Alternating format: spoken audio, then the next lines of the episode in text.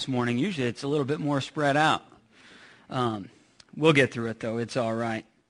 Well, this morning we're in our final week of our series called Kingdom Come. We've covered um, three different aspects of the kingdom uh, of the kingdom come, and talking about this expectation of Jesus. And the first thing that we had talked about is what we will experience while we're waiting for the kingdom to come. So specifically, the types of things that we will experience in this life.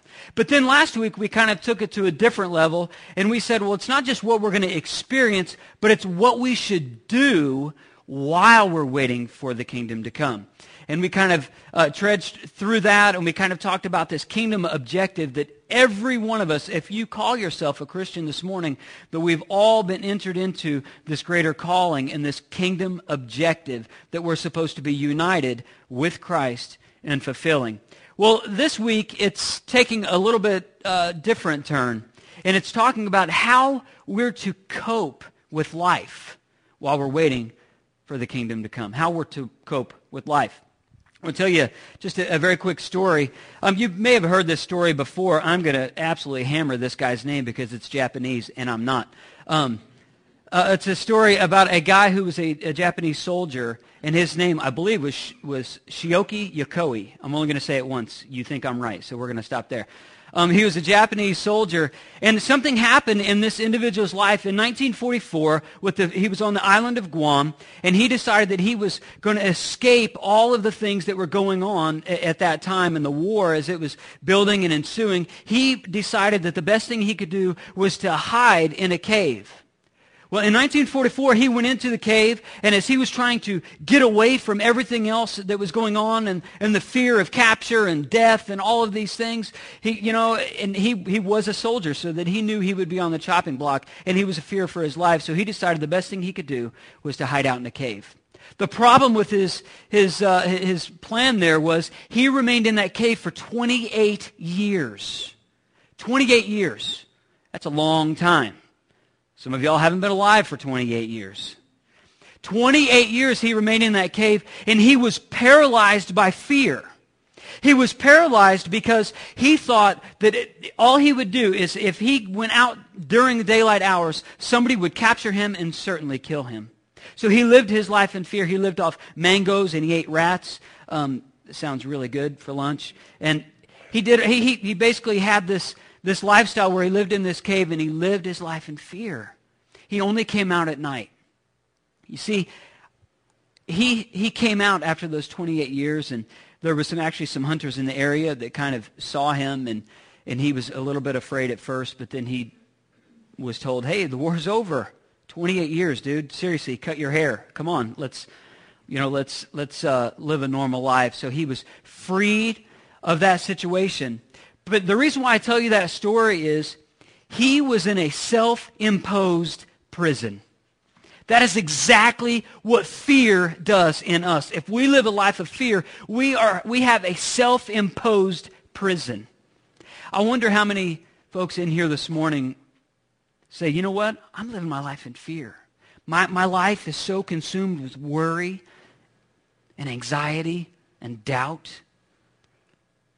If, if we're to be honest in here this morning, let me just, let me just throw this out there. I'm going to need some vulnerability, okay? Y'all look vulnerable, so this is all going to work, right? Good. I'm going out on a limb. Um, if, if I were to go through, and I'm just going to say a few things, if, if you were going to be honest with me, and, and, and likewise, if you say, you know what, out of all of the anxieties and worries and doubts in my life, who would say that most of those are centered around your family? Raise your hand and come on now. All right, so I've got some. Centered around family. Okay, that's good. Broke the ice on that one. How many, how many people would say that the reason why they have maybe doubts, fear, and anxiety is because of a financial stress? How many? All right. Pretty much the same hands. Man, y'all are in trouble. Um, here's what I want, here, and I'm taking you to this point. Here's what I want you to do. I want you to look at the person next to you, and I want you to tell them um, briefly, okay, this is in a counseling session. I want you to tell them briefly what it is specifically that you, that you most fear and have doubts and anxieties over. Look at the person next to you and do that. Give you just a moment. If you're sitting alone, talk to yourself. You're not crazy. It's okay.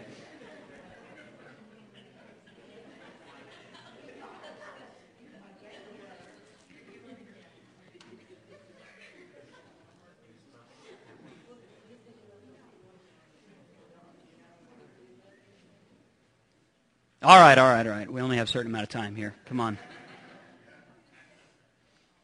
Too much laughing was going on. I don't even think they did what I asked them to do. exactly. Laughter is good medicine sometimes. Well, this morning, I, I just want you to know, and, and this is kind of the, the direction that we're headed. The things that you probably said were most of those were centered around money or, or family or um, uh, looking for a job or just other types of stresses that happen in our life, health concerns. And all of those things are valid, and all of those so consume us, which is an amazing thing because in the Word of God, we don't just have a prescription to get through our day, day by day. We have a cure. And it's a cure for all of those things that ail us. It's a cure for our soul. If you would open your Bible to Psalm 27. If you did not bring a Bible, shame on you. No, I'm just kidding. If you did not bring a Bible, we have some underneath your chair, around you, under your chair, behind you, something. Help somebody. We're going to read all of Psalm 27. This is a psalm of David.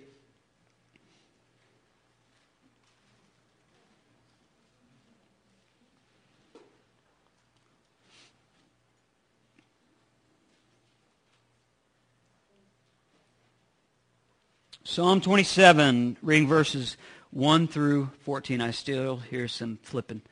So I will wait and we will read after I pray. Let's bow our heads in prayer before we read God's word. Heavenly Father, we thank you for today. We thank you for the rain, and we thank you for just the calm in the storms of our life. Lord Jesus, I pray that as we just peer into uh, this this book, this, uh, this authority of our life, Lord, that we would look upon uh, the Word of God this morning and that it would not just be something of information, but of transformation. And Lord, that we would be equipped as we leave this place and, and possibly, Lord, if, if the Word could encourage us to be able to live out the truths that are talked about today. And I pray that you just give us grace in all things as we try and live our life unto you with this kingdom objective that you've placed in our midst. We just ask it in the name of our Savior. And everybody said, Amen. Psalm 27, starting in verse 1, says this The Lord is my light and my salvation. Whom shall I fear? The Lord is the stronghold of my life. Of whom shall I be afraid? When evil men advance against me to devour my flesh, when my enemies and my foes attack me, they will stumble, they will stumble and fall. Though an army beseech me, my heart will not fear. Though war break out against me, even then will I be confident. One thing I ask of the Lord, this is all I seek, that I may dwell in the house of the Lord all the days of my life, and to gaze upon the beauty of the Lord and to seek him in his temple. For in the day of trouble, he will keep me safe in his dwelling. He will hide me in the shelter of his tabernacle and set me high upon a rock. Then my head will be exalted above the enemies who surround me. At his tabernacle will I sacrifice with shouts of joy. I will sing and make music to the Lord. Verse 7. Hear my voice when I call, O Lord. Be merciful to me and, and answer me. My heart says to you, seek his face. Your face, Lord, I will seek. Do not hide your face from me. Do not turn your servant away in anger. You have been my helper. Do not reject me or forsake me. O God, my Savior, though my father and mother forsake me, the Lord will receive me. Teach me your way, O Lord. Lead me in a straight path because of my oppressors. Do not turn me over to the desire of my foes for false witnesses rise up against me, breathing out violence. These are two key verses. Pay very close attention to verse 13 and 14. I'm still confident of this, David says. I will see the goodness of the Lord in the land of the living. Wait for the Lord. Be strong and take heart and wait for the Lord. There's some powerful things in this text, and what I would like to do uh, very briefly is really this scripture tells us three of, of, really the biggest stressors that we have in our life. Three of the biggest things that we worry about. Three of the biggest things that we have anxiety about. Three of the things that, if I'm honest, that we have doubts about. These three things that I will point out to you. In verse 2, it says, When evil men, evil men advance against me to devour my flesh, when my enemies and my foes attack me, they will stumble and fall. Though an army beseech, what's the next word? Me. My heart will not fear. Though war break out against me, even then will I be confident. So there's, there's the first thing, this idea of, of evil men, people around us. We, we have this idea from this scripture of isolation, like it's, it's us against a large group of people. Like all I can do is, I feel like I'm fighting this battle myself. There's a, there's a, a war going on around me, and I feel like I'm all alone, David says in this text. So this idea of evil men and oppressors going against him. And he feels like he's isolated that he's trying to fight this battle. And he, as a matter of fact, he, it kind of intensifies. He says, evil men and my enemies and an army. And now there's a war that's breaking out. It's a war that's breaking out not just for his life, but for his soul. For us this morning, I know some of you come in and you have, you're in an all-out spiritual war in your life. And I want to tell you, and, and I hope that this text points to it very, very clearly, the only way to get through that war is if you join and you allow the Lord to fight it for you. But then there's another thing that we see in verse 10. Verse 10, it says, Though my father and mother forsake me, the Lord will receive me. So there's a different level. It's not just evil people, but now it's family. He says, even though my family may come against me, even though that I, I may stand for truth in my family, and maybe I'm the only Christian in my family.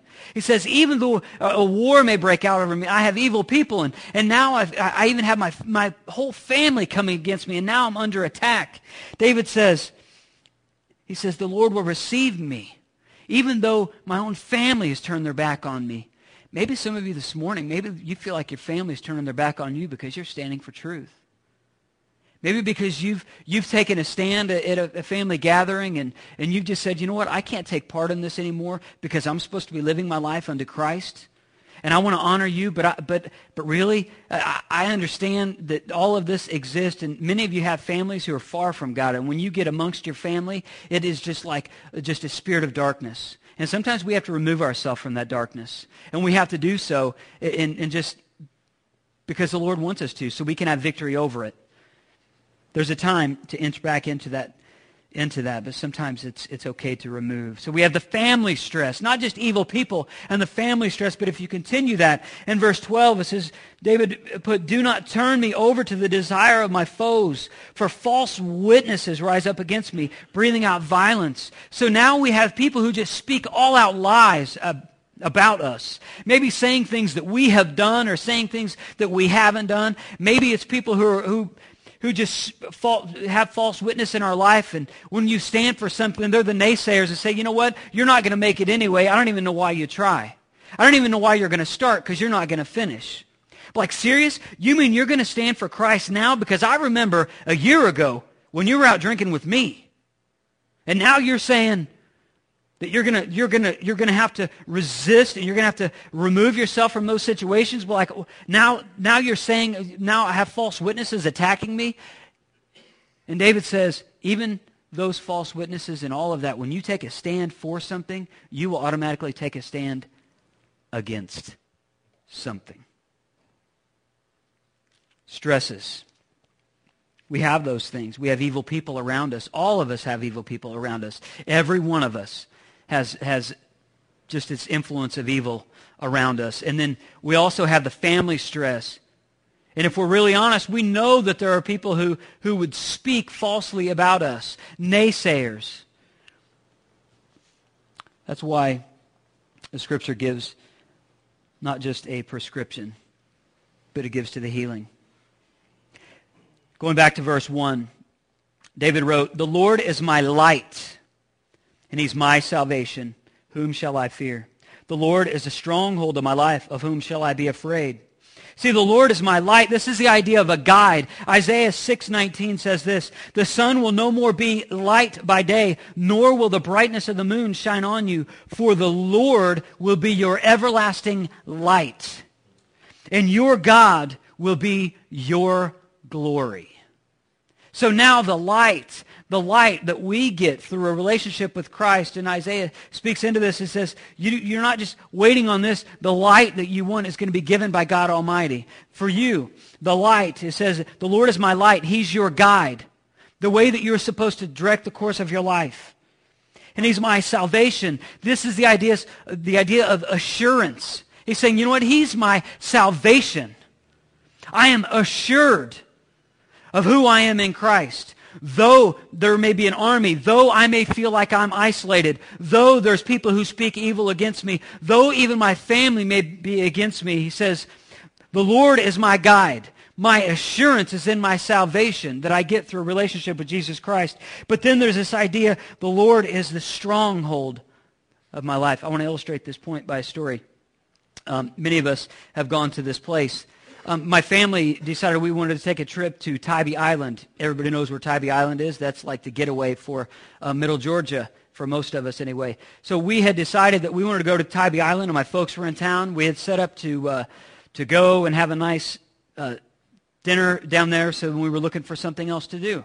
Well, we were driving down 16, headed east, and it was like you, we could see into the horizon that it was like the perfect storm minus George Clooney that was going on like right in front of us. I mean, it was horrible.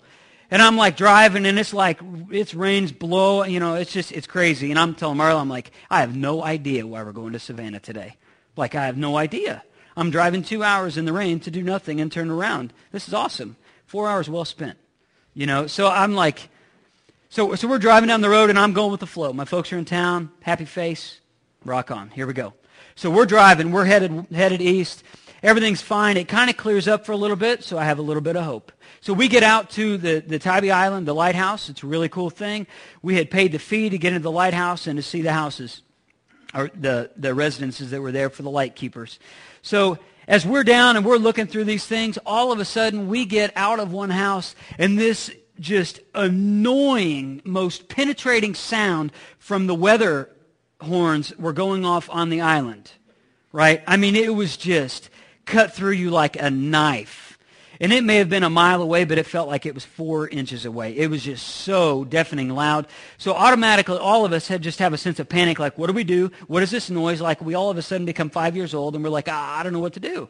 So we knew we weren't going to go in the lighthouse because, you know, fear of, you know, uh, lightning. Hello. So in a lighthouse. So we decided that the best thing we could do is go back to the cars. And then all of a sudden, people are like coming out of the buildings and they're all frantic. And they're like, we need to seek shelter. We need to seek shelter. We need to seek shelter. I'm like, I'm about to hit the car. I'm not about to seek anything. I want to get out of this perfect storm, okay? So we, we heed their advice and they talk us into going into this shelter and we rally the family all together and we're in this like little dungeon little thing with the little light with broken light bulb remnants all over the ground, and we've got a baby with us. It's a really memorable time. Um, so we're in this dark room, and it's it's right it's at the battery. If you have been down there to Tybee Island, down to the lighthouse, it's the battery. It's where the weapons used to be held many many years ago, and it's all it's a, a stronghold in the earth around it on one side, on the beach side, and on the back side, there's only basically there's there's little entrances to get in. It's a very secure place. For us, it was a stronghold. It was a secure place in the storm.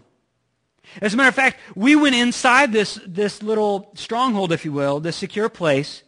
And because I'm adventurous, maybe a little crazy, and, and it was like, it, by this time the rain had come down, thunder and lightning, it was mayhem, but I had to see it. So I, I decided I would go up the steps, and I was sitting or standing under an awning, and the wind is just blowing like Forrest Gump rain, like every direction. And I could just see this storm coming in. I could see the wall cloud coming in. It was just incredible. It was a great sight. I went back into the battery. But you know what? I was secure where I was. I could see the storm, but I wasn't affected by the storm. Did y'all get that? I could see the storm, but I wasn't affected by the storm. That's what a stronghold, when the, when the Lord Jesus is your stronghold, that's what it is. You may see the storm, but he allows that safe place, that refuge in the storm, that you wouldn't be affected by the storm. That's what he offers. Verse 4 says this. This is going to be this is going to be the place of direct application this morning. Verse 4. There's kind of a transition here. It's like at first through uh, verses 1 through 3.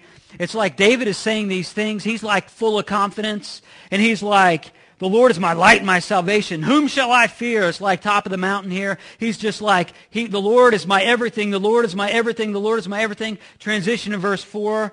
And David says, there's one thing, one thing I ask of the Lord. This is what I seek, that I may dwell in the house of the Lord all the days of my life, to gaze upon the beauty of the Lord and to seek him in his temple. So there's a transition. He's like, wow, shout it from the rooftops. And then verse 4, it kind of sinks in a little bit, and he says, okay, there's one thing I ask. There's one thing I seek.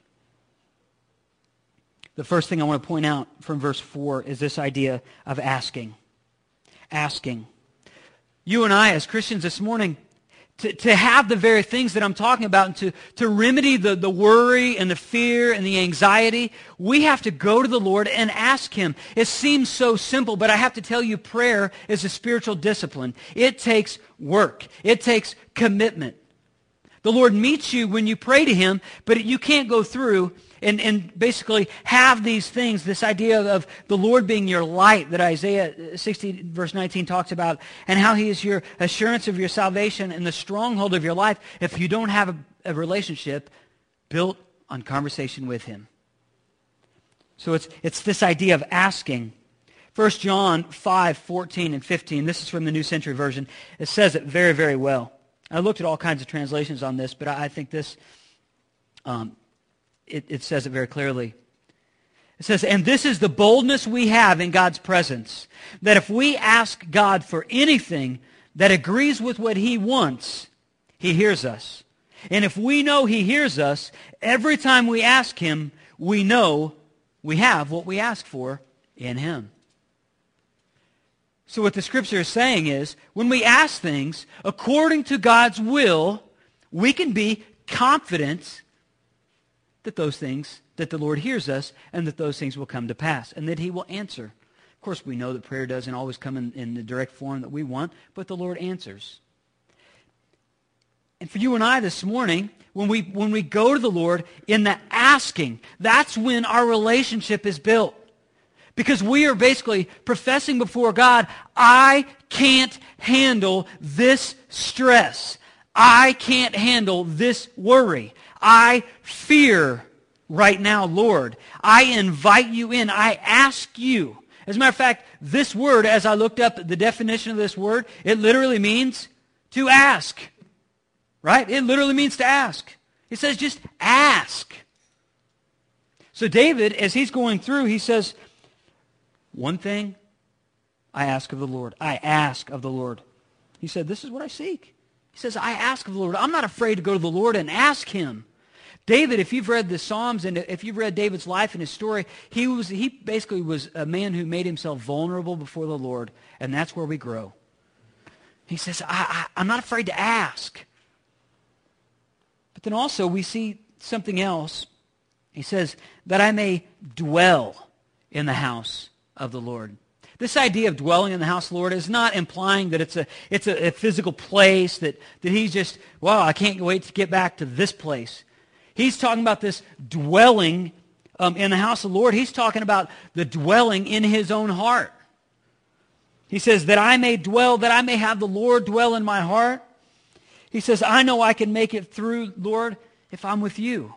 I know I can make it through, Lord, if I'm with you. You're my stronghold. You're my refuge. You're my assurance. You're my guide. I can make it through if I'm with you.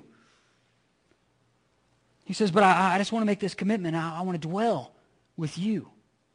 I want to be with you. I want to spend time with you. I want to have a relationship with you. And he makes this claim and he says that I may dwell in the house of the Lord all the days of my life. He says, Lord, I just want to make this declaration right now. I want to seek you. Lord, I, I, want to, I want to ask you about these things. I want to, I want to confide in you about these things. He says, in my heart, I want my heart to be your dwelling place, Lord, as I put my trust in you. Then he says, continuing on that same, uh, in that same thought, he says, to gaze upon the beauty of the Lord. to gaze upon the beauty of the Lord. This idea of gazing is, is a matter of admiring. It's a matter of admiring.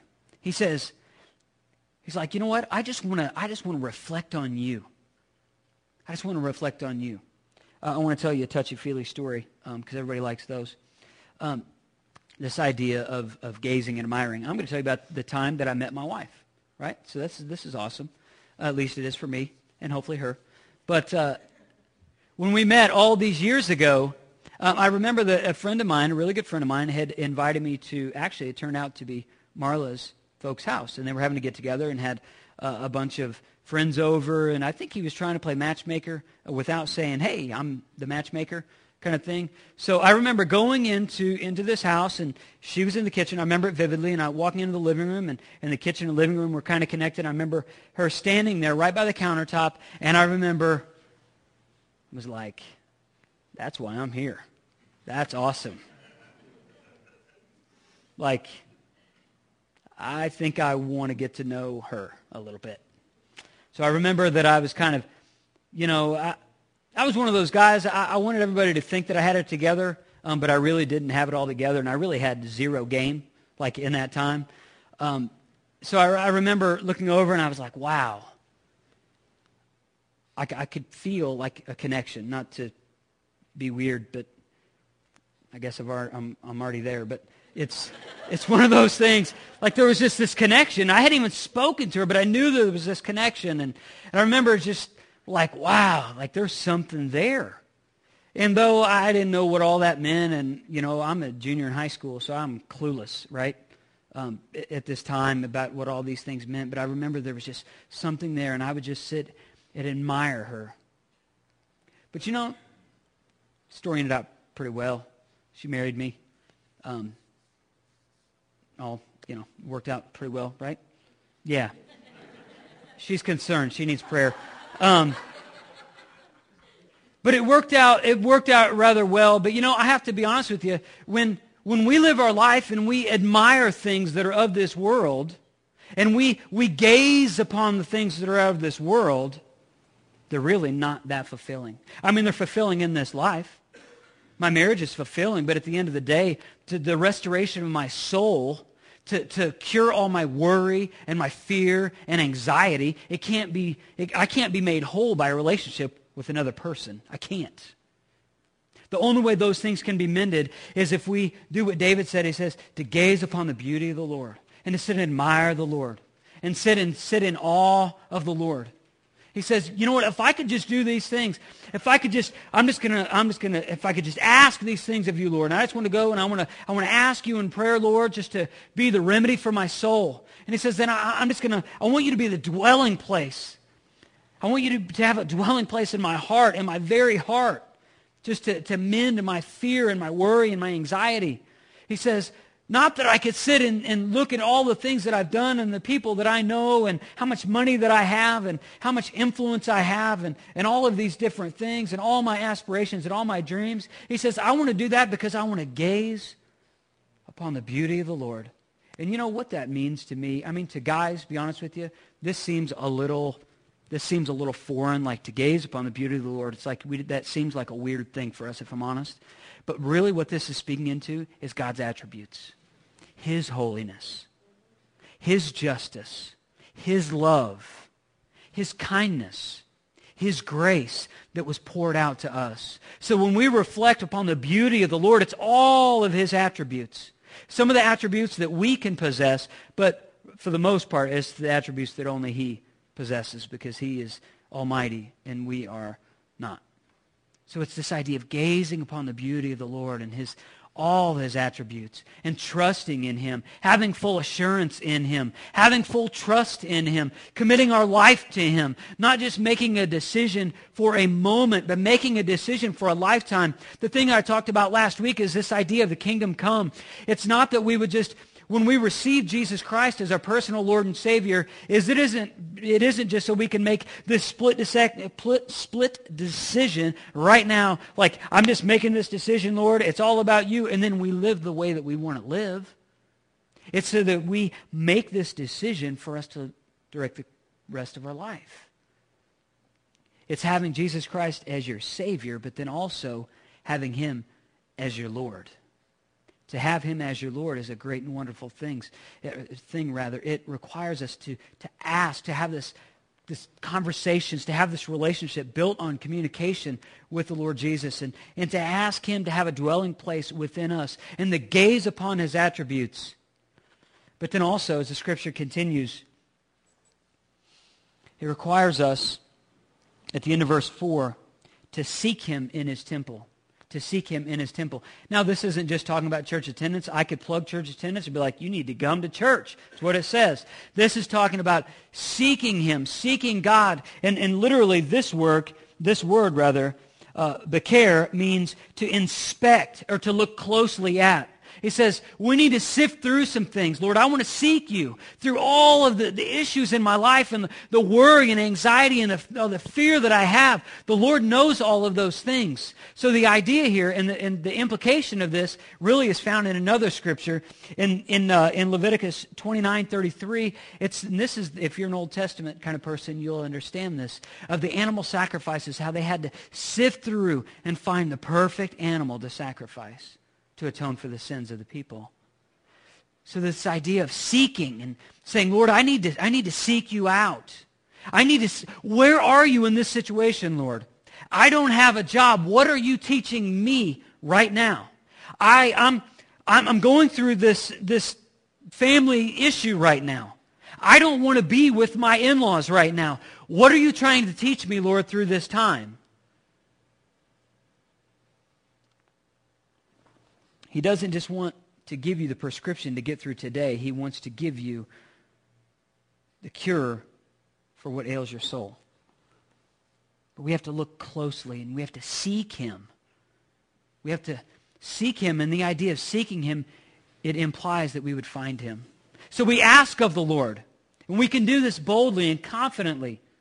We do we pray prayers in accordance with his will and we dwell. We ask the Lord to have a dwelling place within us. We gaze upon his attributes. We trust his attributes. He's our stronghold. He's our light. He's our guide. He's our peace. He's our everything. But then also it takes us to go through through our life and we seek him and say, Lord, where are you in this situation? And the idea is this. If we seek him, we'll find him. If we ask. Also goes with the scripture that I shared last week in Matthew 6:33 and it said, "But seek first his kingdom and his righteousness and all other things will be given unto you." So this it just it all builds on one another. It all really compounds. Seek first his kingdom, his righteousness, very much in line with the four things that are on the screen right now of asking, dwelling, and just gazing and seeking. He says, but you seek those things first. And then at the end of that, really speaking about worry in that text, it says, you don't have anything to worry about. All other things will be given unto you. Verse 13. Getting back to that. He says, I'm still confident of this.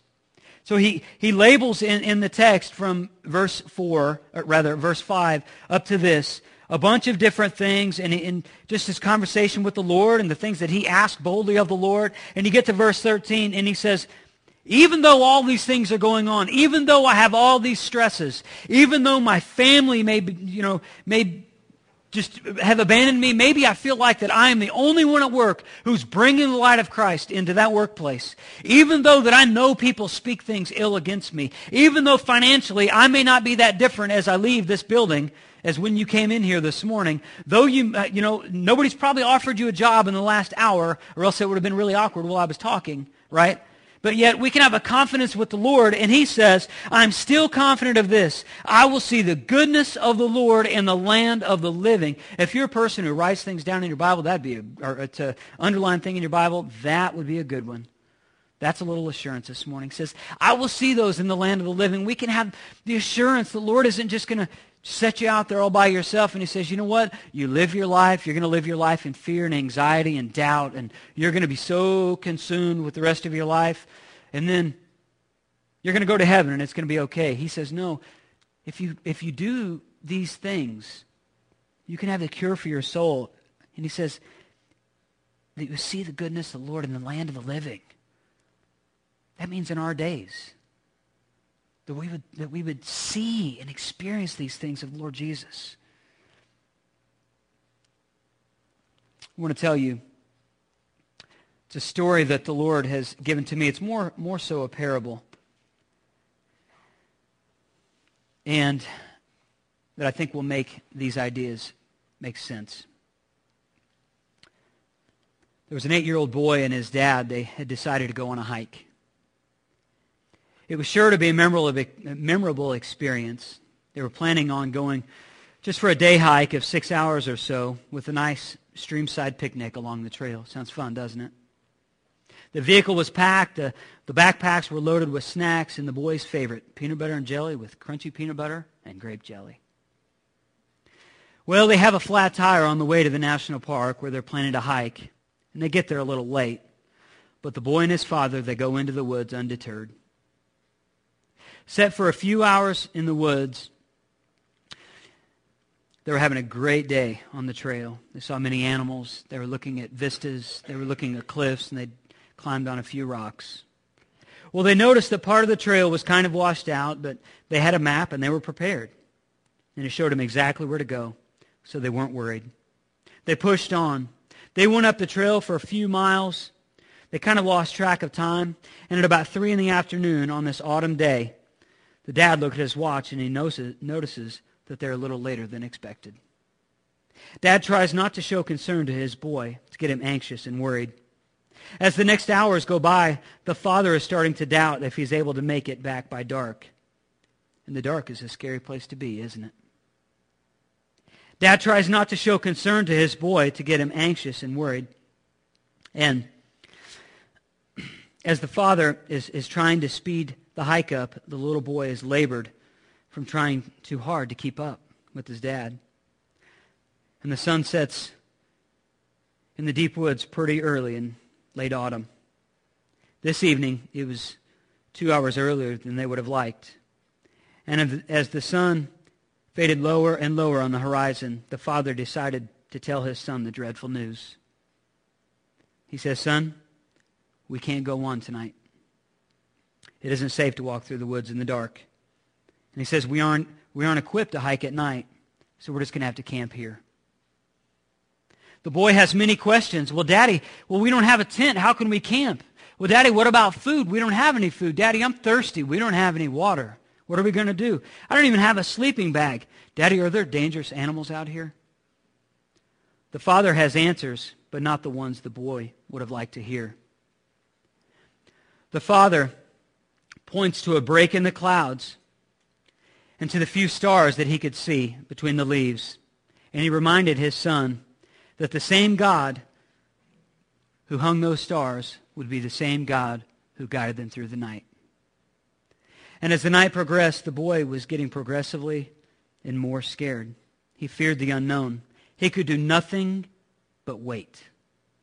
His dad reassured him that the light was coming, and the boy trusted in his father's words. He clutched his father tightly, and they huddled and, and hugged through the night, gaining the strength minute by minute, hour by dreaded hour.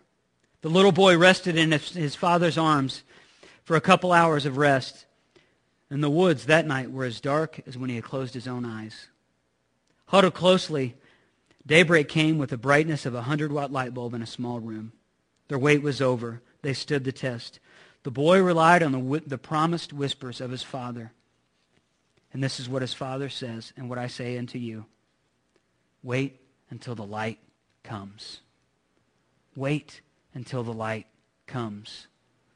You may be in, in a dark, dark place right now. You may be going through things that you have never had to endure in your whole life. Wait until the light comes. Put your trust in Christ. Ask of him. Dwell in his presence. Gaze upon his attributes. Gain strength from those attributes. He is your stronghold. He awaits that relationship with you. Seek him.